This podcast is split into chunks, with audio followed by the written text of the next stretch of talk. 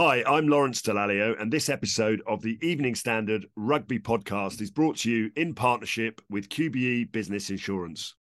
QBE is one of the world's leading insurers, and they will help your business build resilience through risk management and insurance solutions. Hi, I'm Lawrence Dallaglio, host of the Evening Standard Rugby Podcast, brought to you in partnership with QBE Business Insurance. The show is available to listen to now and right up to the end of the season when the winners of the Champions Cup will be crowned at Tottenham Hotspur Stadium and the fight for the Premiership title will be decided at Twickenham.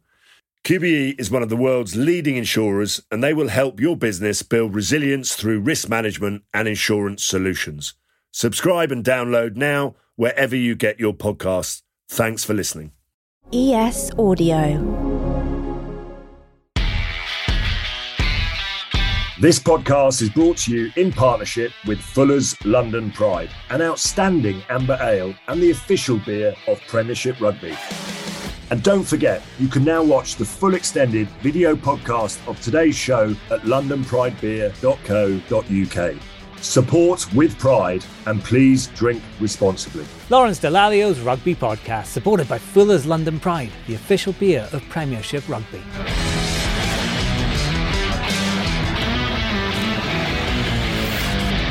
Hello and welcome to Lawrence Dallaglio's Rugby Podcast. I'm Sarah Elgin. I'm sitting in for Lawrence, who's away again in Spain this time, though. He's taking on his charity cycle slam challenge, which is going pretty well, I think. Joining me to chat about all of the action from the weekend, I'm delighted to welcome back a man who knows a thing or two about rugby, having played for Leicester, England, and the Lions. Ben Kay is here.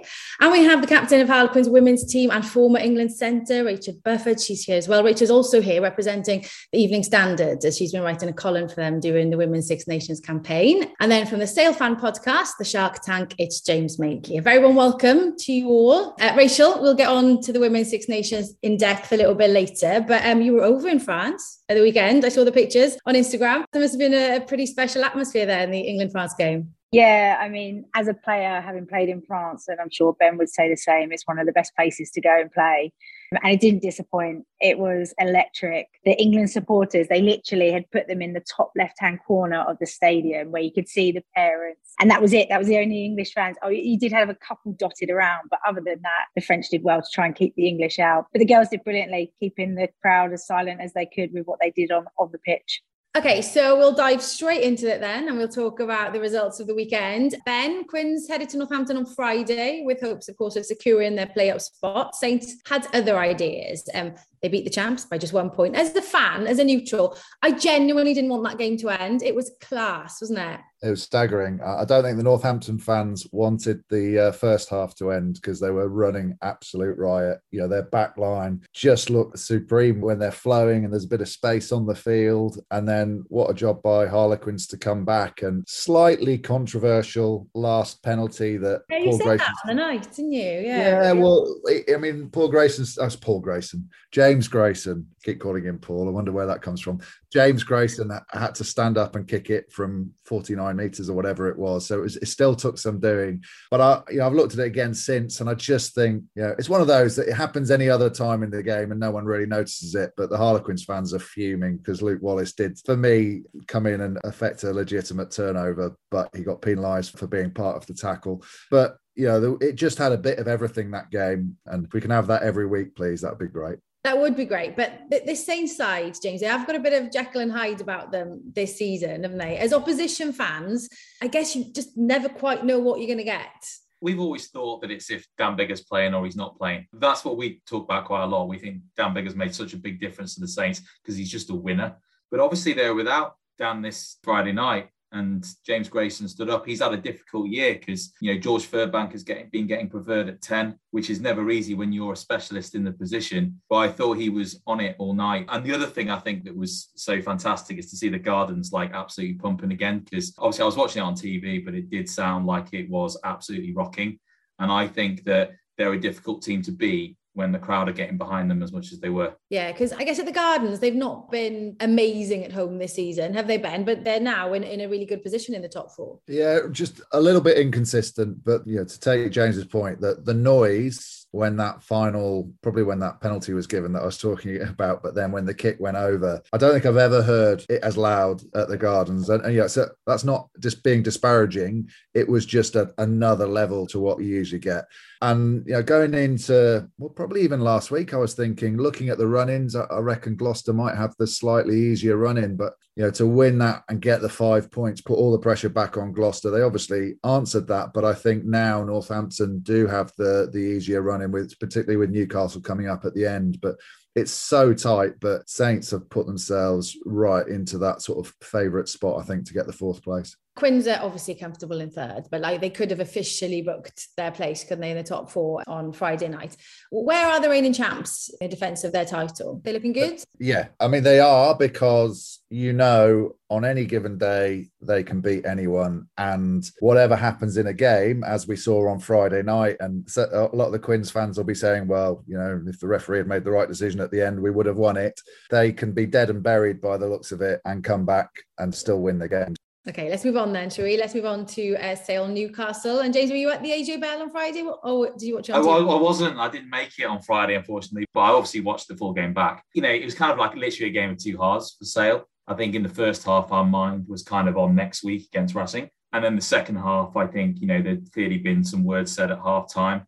I think Alex Sanderson's taken a very different approach to Steve Diamond, more generally at Sale Sharks. But I think there might have been a more of a Steve Diamond moment at half time because they came out looking like a completely different team in the second half. And don't get me wrong, Newcastle are in a terrible like run of form and played like it, but we up the tempo, we up the physicality, and usually with those two things for sale, if we can win those collisions, then you know we're in a good place. And Rob du Preez kicked his goals, and, and that that was pretty much the story of it. Yeah, Ben James mentioned there about you know obviously Sale have got Racing next weekend in Europe, and you do assume like that would have to be at the back of their minds, right? Even for a professional rugby player, professional coach, a big match like that has to be there somewhere. Yeah, we all know they were pretty clearly out of the top four contention, in, in everything but maths, I think, but 100%. You look at the team that was picked, it was about making sure that everyone was battle hardened for the week before. They could have rested a few other bodies, but you don't want to do that. You don't want to go in off the back of a week off to such an important game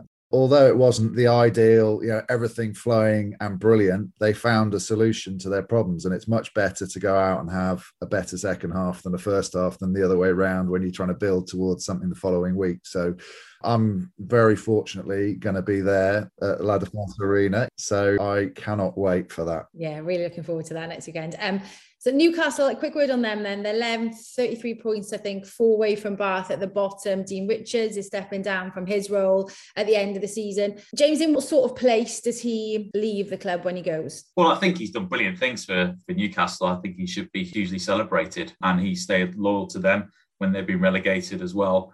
I think maybe there's maybe a sense he's completed that journey now. They've got a couple of you know good young coaches up there, Walder, etc. So I don't know what's happening in terms of taking them over, but they've had a difficult second half of the season. There's no question about it. You know, without George McGuigan's sort of try scoring brilliance, I really would be even more worried for them. And you consider how poor Bath has been this year and and yet Newcastle still would have been, you know, mired in a relegation battle. So I think they do need some fresh energy and a fresh purpose, um, and hopefully we can see them back to their best next season.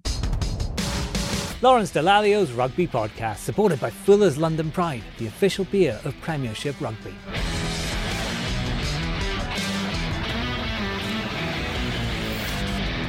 Right, Gloucester Bath. Saturday provided plenty of entertainment for rugby fans, although not if you are a Bath fan. Ben, um, how do Bath supporters keep the faith when they have been faced with that kind of defeat this weekend? Well, look, there's obviously the, the big elephant in the room that there's no relegation. I personally want relegation, but I can also see that there's a lot of people that have been desperate for a performance like this so they can hang it on the fact that there's no relegation when actually you look back over the years and you know there's been quite a few stuffings at the end of the season of lower down teams when there has been relegation so i don't think it's necessarily to that i just think the wheels have fallen off at bath completely and everyone is just waiting to see what happens next year not consciously but subconsciously that has affected the players and they're running around like individuals. And you've only got to be 5% off and you can be torn apart like that. The confidence isn't there. There's hesitation. Clearly, there's no direction. Now,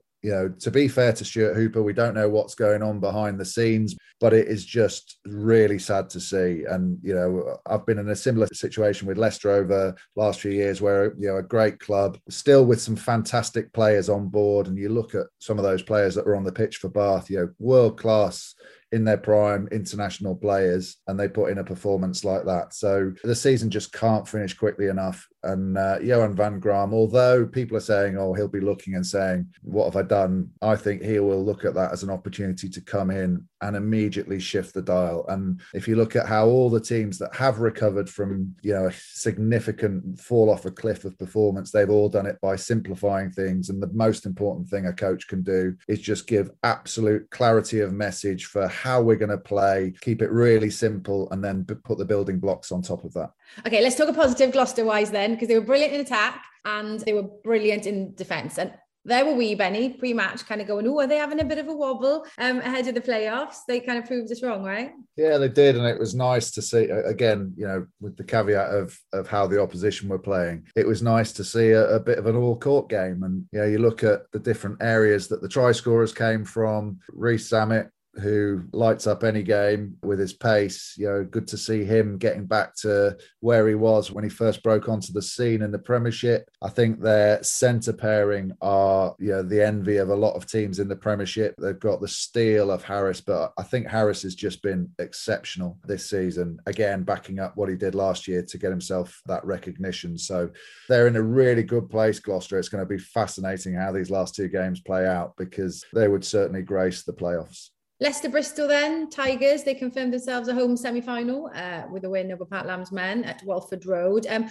and also Ben it was just a really fitting farewell wasn't it to, to Tom Youngs I mean he got a great send off from the fans uh, for a player that's just I don't know he's just poured his heart and soul into that club. He's been a talisman and he's just a brilliant bloke I've never ever heard any other Premiership rugby player or around the scene have a bad word to say about him. You know, even you know, he's got into a few scraps on the pitch and things. Even afterwards, you know, you'll see him uh, uh you know, having a good makeup with whoever he's just had a ding dong battle with. So, but yeah, I know personally that off the field, when things were the darkest that they've ever been at Leicester, he was literally the glue that was uh, holding it from completely disintegrating. Just the most selfless rugby player I think I've ever met. And the fact that he did all that while, you know, he was under so much enormous personal strain because of the things that were happening at home. So for me, one of the biggest Leicester legends there ever has been. Maybe people won't remember that in 20 years' time because of the results at the time, but certainly anyone that played with him will. Great to see him getting the send off he deserves for sure. So he was the,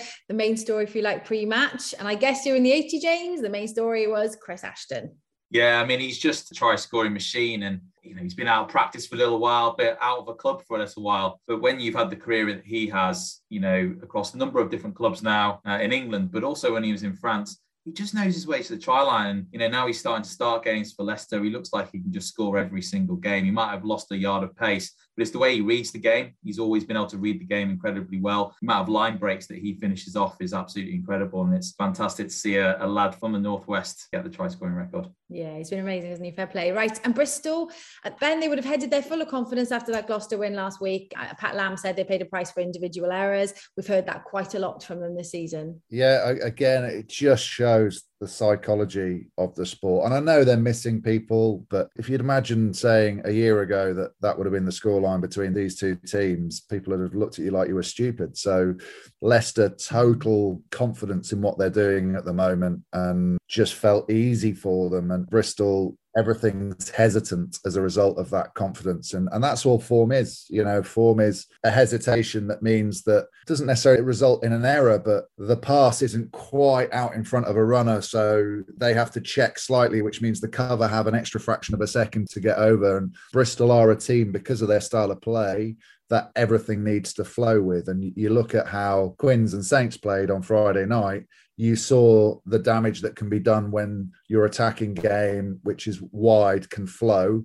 And Bristol have lost that flow at the moment. So again, another team that really are, are, looking forward to the end of the season, but they've got quite a big job to do. You know, they have lost a little bit of their sort of stardust, and it's going to be tough to get it back. And particularly now, they're a team that everyone this year has been gunning for because they've always been the chasing team trying to get to the top, and they got to the top last year in terms of league position, and it's quite difficult to stay there. Yes, absolutely right. Worcester Sarries then. Uh, Mark McCall was pleased with the win and six tries, James, for them. And they're just pairing nicely, aren't they? With all the kind of big names coming to the fore at just the right time. Yeah, I mean, they're, they're unable to rotate the squad in the way that they used to, but you see that 23 that gets picked, and, and I go to Saracens quite a lot. It's actually my, my local club to where I live, and they're still absolutely fantastic, such high quality. And actually, the way that this game went has managed, they were able to do quite a lot of substitutions relatively early on. So, you know, they're managing the squad through to the end of the season. And I think the thing with Saracens is it's almost like a muscle memory. Like, okay, they've been down in the championship for a year, but now they're in the business end of the season. They know their way to a title, basically. You know, seem like Worcester, they just don't have the gears to cope with that. And they've had a busy week in fairness, haven't they? You know, Wednesday they they booked themselves a, a Prem Cup final, which I'm sure they were delighted with. But um, yeah, uh, Steve Diamond was Steve Diamond post match, wasn't he? He wasn't happy. No, but you know, I think sort of he must have known what he was taking on a little bit, and just because someone walks in, it's suddenly not going to turn around and be brilliant. But uh, maybe he's just setting the scene at the moment of what is acceptable on his watch and what isn't, and you know, I get the impression that previously, yeah, the regime might have been sort of looking for the positives. Uh, Steve Diamond's not someone to do that. He'll show you what the negatives are and, and uh, gently ask you to fix them for next week. I'm not sure about the gently. uh, yeah, I know what you mean. Okay, last but certainly not least, London Irish Wasps. Wasps visited Brentford Community Stadium on Sunday afternoon, and wow, what an afternoon it was! Another incredible comeback by Irish and another incredible draw. What's that now? Is that like five, James, this season, I think, for Irish? Yeah. I mean, and we've drawn a few at Sale. We've drawn three, and I think two of those were against Irish. I mean, I could be wrong now. I'm probably going to get loads of mail now going, oh, why have you got this Sale? I didn't know what he's talking about about Sale. But that's my instinct. I just thought it was such an amazing game to watch. It was literally end to end. They were playing some fantastic rugby, both teams. And actually, what I really enjoyed was a lot of young English talent on the pitch, talent that could play for England, I think the likes of Tom Pearson, Henry Arundell came off the bench. I mean, Tom Parton's got to be a pretty good player to nail down that 15 slot moving forwards. Great game to watch, flowing end to end rugby, loads of tries. Exactly what you want at this time of the year. Yeah, because that was going to be my question to you, Ben. Really, you know, they have got these talented youngsters in Irish at the moment, which is absolutely brilliant. But what they have got this season as well is so much fight yeah, I guess a little bit like Harlequins, that style of game that when it's tight and sort of, you know, a bit of an arm wrestle, you don't always come out on the top. But as soon as the team pulls away, it just seems to happen that you can attack that. And you know, it's really weird the dynamics of the game. But they're another team that no one can go, oh, we've got two tries ahead, you know, two converted tries ahead. Game's done now. You know, they just wish this season that the Premiership was 85 minute games instead of 80 because well, had they won those five games, they'd be in fourth now. So, you know, that's they're they're the margins, you know, completely out of it. But that's the difference between qualifying and you know, to James's point, some brilliant talent on display and Henry Arundell off the bench gets man of the match because he completely changed the game. I would be very, very surprised if he wasn't one of Eddie Jones's little project players in the summer and he thought, right, let's just go and take this kid away and have a look at him.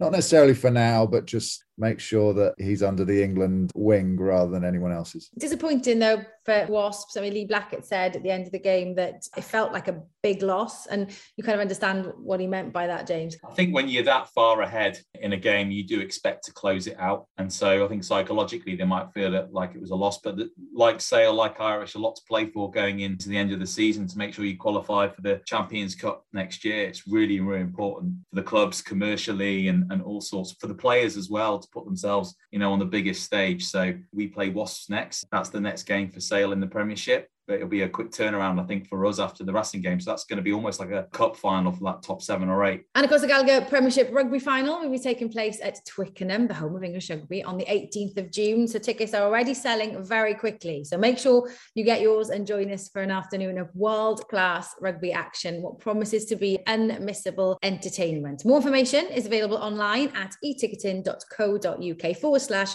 Premiership Rugby. Want flexibility? Take yoga. Want flexibility with your health insurance? Check out United Healthcare Insurance Plans. Underwritten by Golden Rule Insurance Company, they offer flexible, budget friendly medical, dental, and vision coverage that may be right for you. More at uh1.com. Hi, I'm Lawrence Dallaglio, and this episode of the Evening Standard Rugby Podcast is brought to you in partnership with QBE Business Insurance. QBE is one of the world's leading insurers, and they will help your business build resilience through risk management and insurance solutions. Outstanding with Fuller's London Pride. Okay, so time for us now to choose who you guys think was the outstanding player from the weekend. Uh, Rachel, let's start with you. I'm guessing it's going to have to be a Red Rose. Am I right? Yeah, and I doubt any of you will argue with me on this one, but I think I can't look past Emily Scarratt because obviously with her journey with her leg she came back into the Six Nations and she's quietly gone about her business. But this weekend had to lead the side out with Sarah Hunter getting injured. But she was just phenomenal. Her kicking boots were on, absolutely rocketing the conversions and the penalty. But there was a moment in the game where France could have got back into it with a huge line break from Emily Boulard. And out of nowhere, Emily Scarratt comes across, does this incredible cover tackle five meters out from try line. And I think that was for me the moment of the match. And that's why I'm going to say Emily Scarratt James, what about you? Well, I think it's difficult to look too far beyond Chris Ashton's try scoring this weekend, you know, becoming the try scoring record and it's been sitting there. He probably thought he wasn't going to get there at the beginning of the season, not finding a club. But I think that's been a very clever signing for Leicester. And I, th- I was pleased for him, even, you know, seeing as an ex sale player to get over the line and get the record. So good for him.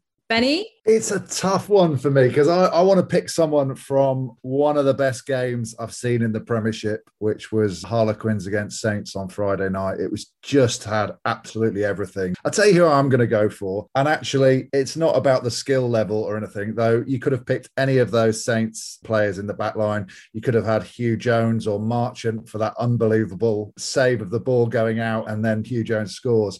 But I'm going to go for Courtney Lawes Anyone who's seen the picture of his thumb that's basically been completely snapped off his hand two weeks earlier, and he goes back and plays a full game and plays really, really well. So, Bionic Man, how he's got back from an open dislocation of the thumb when it's literally hanging by its skin to play like that just shows what, what a great player he is.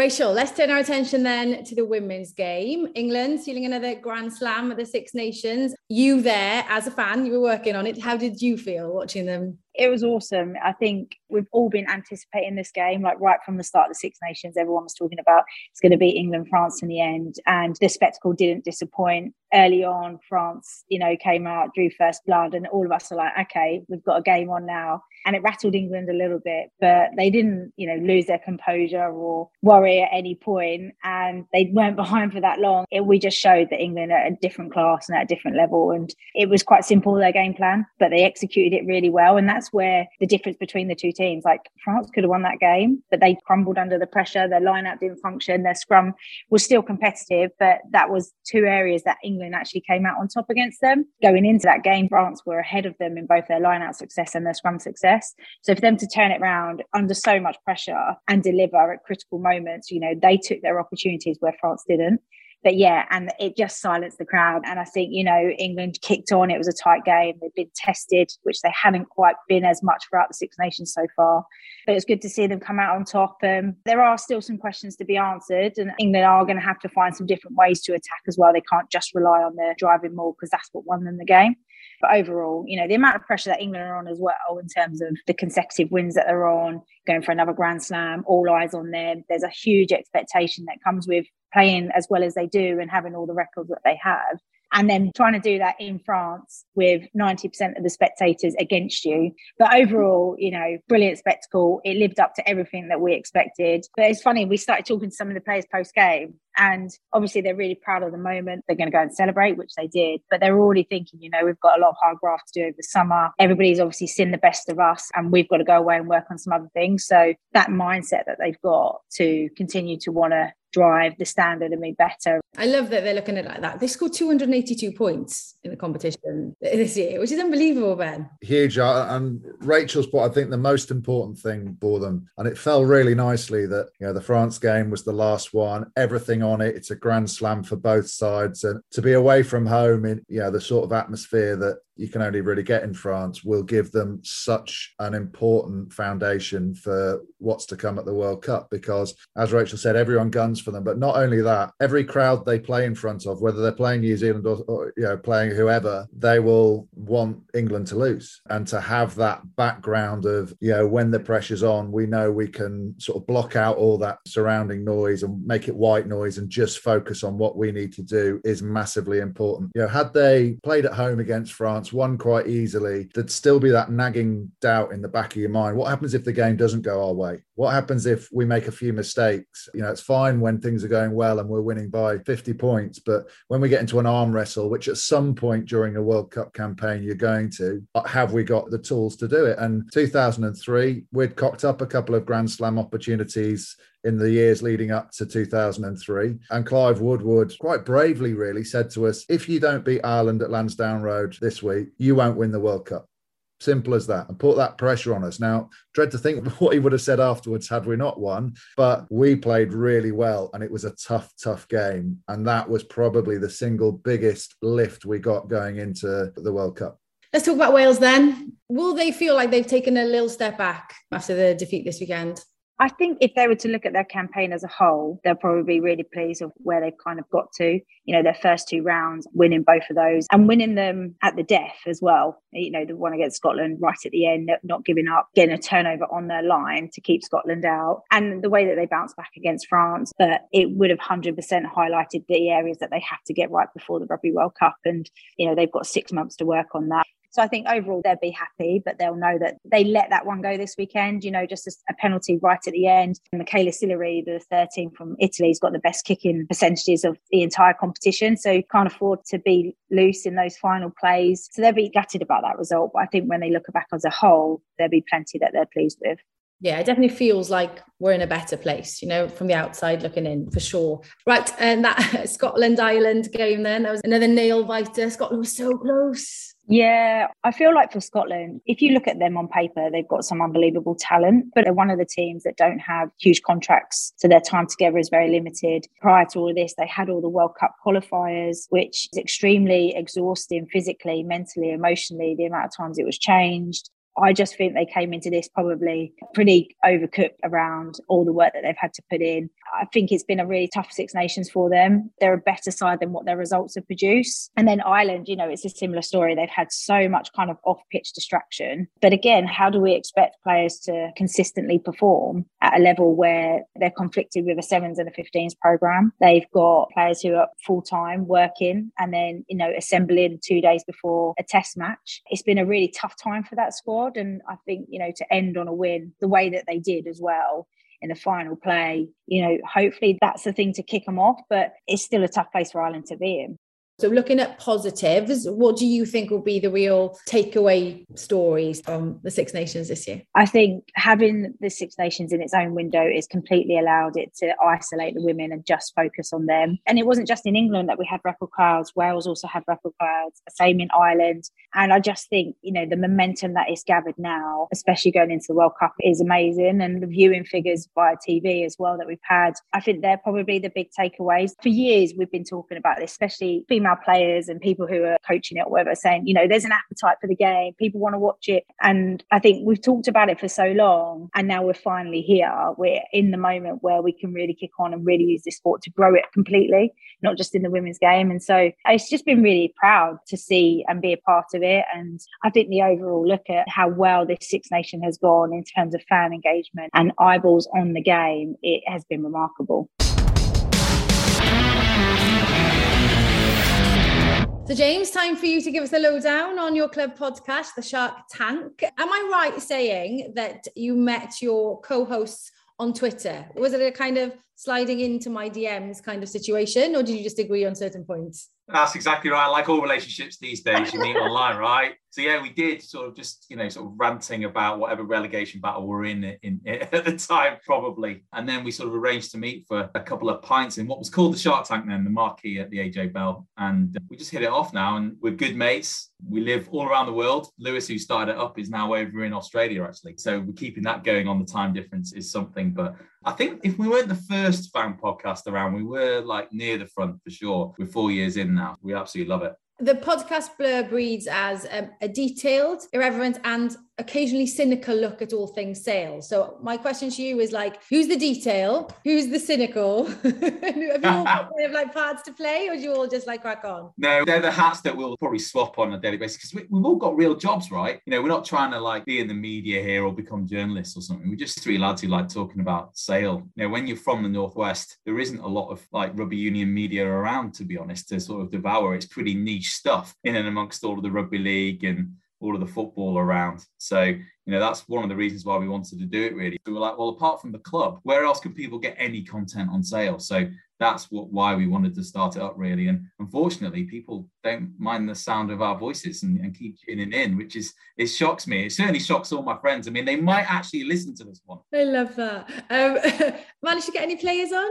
Yeah, we have. Yeah, we, we get players on pretty regularly. I mean, to be fair, the club are massively supportive of us. I think they're aware that, you know, there, there aren't many outlets about sale in the media. So they're really good at providing players. So just a huge thank you for everybody at Sale Sharks for continuing to support the Shark Tank podcast. 100%. And you've had some entertaining directors of rugby. Steve Diamond, always good value. Have you spoken to him? Have you interviewed him? We, do you know what? We never did, Steve. And I don't think Axe, uh, Alex Sanderson, really understands podcasts. He, he seems so modern in so many ways but I think podcasts for him apparently is not not his, not his thing. But we will get him on.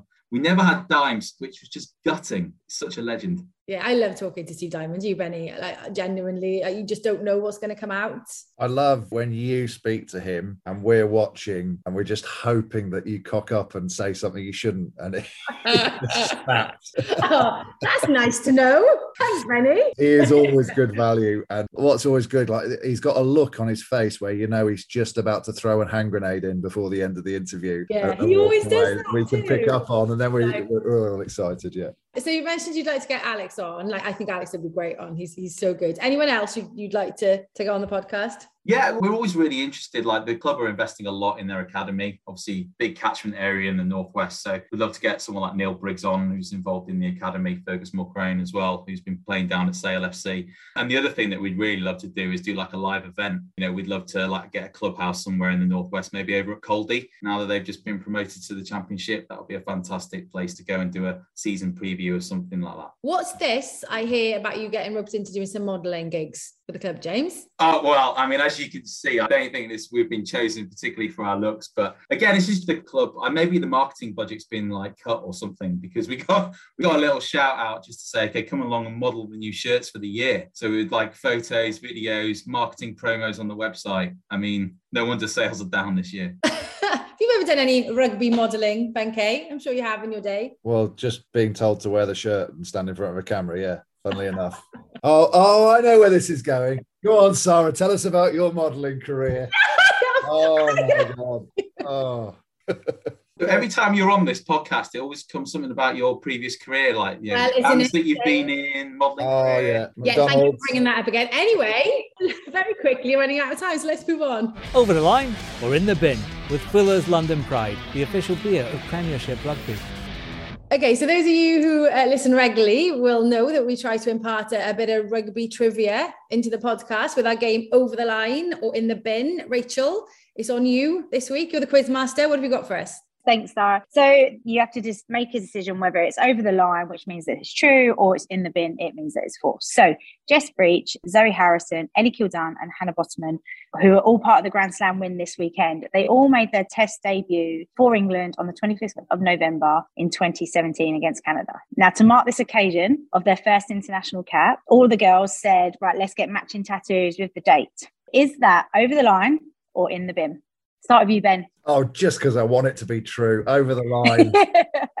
Sarah. I'm going to say over the line as well. I- I I'm going to go in the bin then, just to differentiate myself. Well, James, you are correct because it's actually in the bin. So, according to Jess Breach, they all shook on this before the game and said, right, we're going to go and get the tattoos done, have the agreement. But she's the only one who went ahead and got the rose and the date tattooed onto her, bot- onto her body. onto a. onto her oh, bo- I mean body. I mean body. body, body, body. Brilliant. We'll take being wrong because that's a good story. Thanks, Rachel. Thanks for your time. I know you've got to get back to training now. Really appreciate your time today. Cheers. Lovely to talk to you. And to you guys. Thanks for having me on. So, another couple of weeks to wait then until the next round of uh, the Premiership. But there's more European rugby. We've already spoken a little bit about it. Uh, ben, so many matchups uh, to get excited about, none more so than Leicester Leinster on Saturday. How do you see that playing out? No idea. Usually, I'd say Leinster with how they're playing, everything behind them, but just there's so much momentum behind Leicester at the moment. If it was over in Dublin, I'd be less confident. I still think Leinster are favourites, but it is just the dream fixture, I think, for so many people to watch. An informed Leicester against the might of Leinster yeah, it's going to be an absolute corker. I, as I said, Leinster are favourites, so I'll have to sort of back them. But but I've got a sneaky feeling that uh, it won't be uh, quite as easy as some people think. No, it's going to be good. And James, we've touched upon it already, but how are you feeling about Sale's chances against Racing? Ben and I are going there. We're really excited. Our French will be on point as ever. But it's going to be good, isn't it? It's going to be great. I think it's going to be a tough gig. Racing, you look at their team, it's just absolutely outrageous. So I think if we can go there and be in the game after 50, 60 minutes and get the crowd a bit itchy, then that's our best chance. How do you think that'll go, Ben? Look, you'd expect Racing with, with, everything being at home, you'd expect them to front up. So I'll say that. But Sale could play a type of game that Racing don't like. I think everyone turning up with a French accent, apart from you putting one on, on uh, Sunday, will be expecting this sort of procession and glamour rugby to be played, but it won't be that. My French accent is amazing. Merci. Say Bordeaux, sir. Bordeaux. Oh, that's pretty good. That was pretty good. Listen to me now, right? How would you say? So, if I say Bordeaux like a Welsh person, it would be Bordeaux. But then, if I try and say like you guys, I sound like I don't know, like someone from Only Fools of Horses because I go Bordeaux. Like, I can't win, really. I prefer the Welsh way of going Bordeaux. Anyway, on that note, that is all for this episode. A big thank you to Rachel, of course, um, James Madeley, and Ben Kay. Thank you, gents. It's been a pleasure. Uh, Lawrence and the podcast will be back in a few weeks' time, ready to cover all the results from round 25 of the Premiership. In the meantime, thanks for listening, and we'll see you again soon. Lawrence Dallaglio's Rugby Podcast, supported by Fuller's London Pride, the official beer of Premiership Rugby.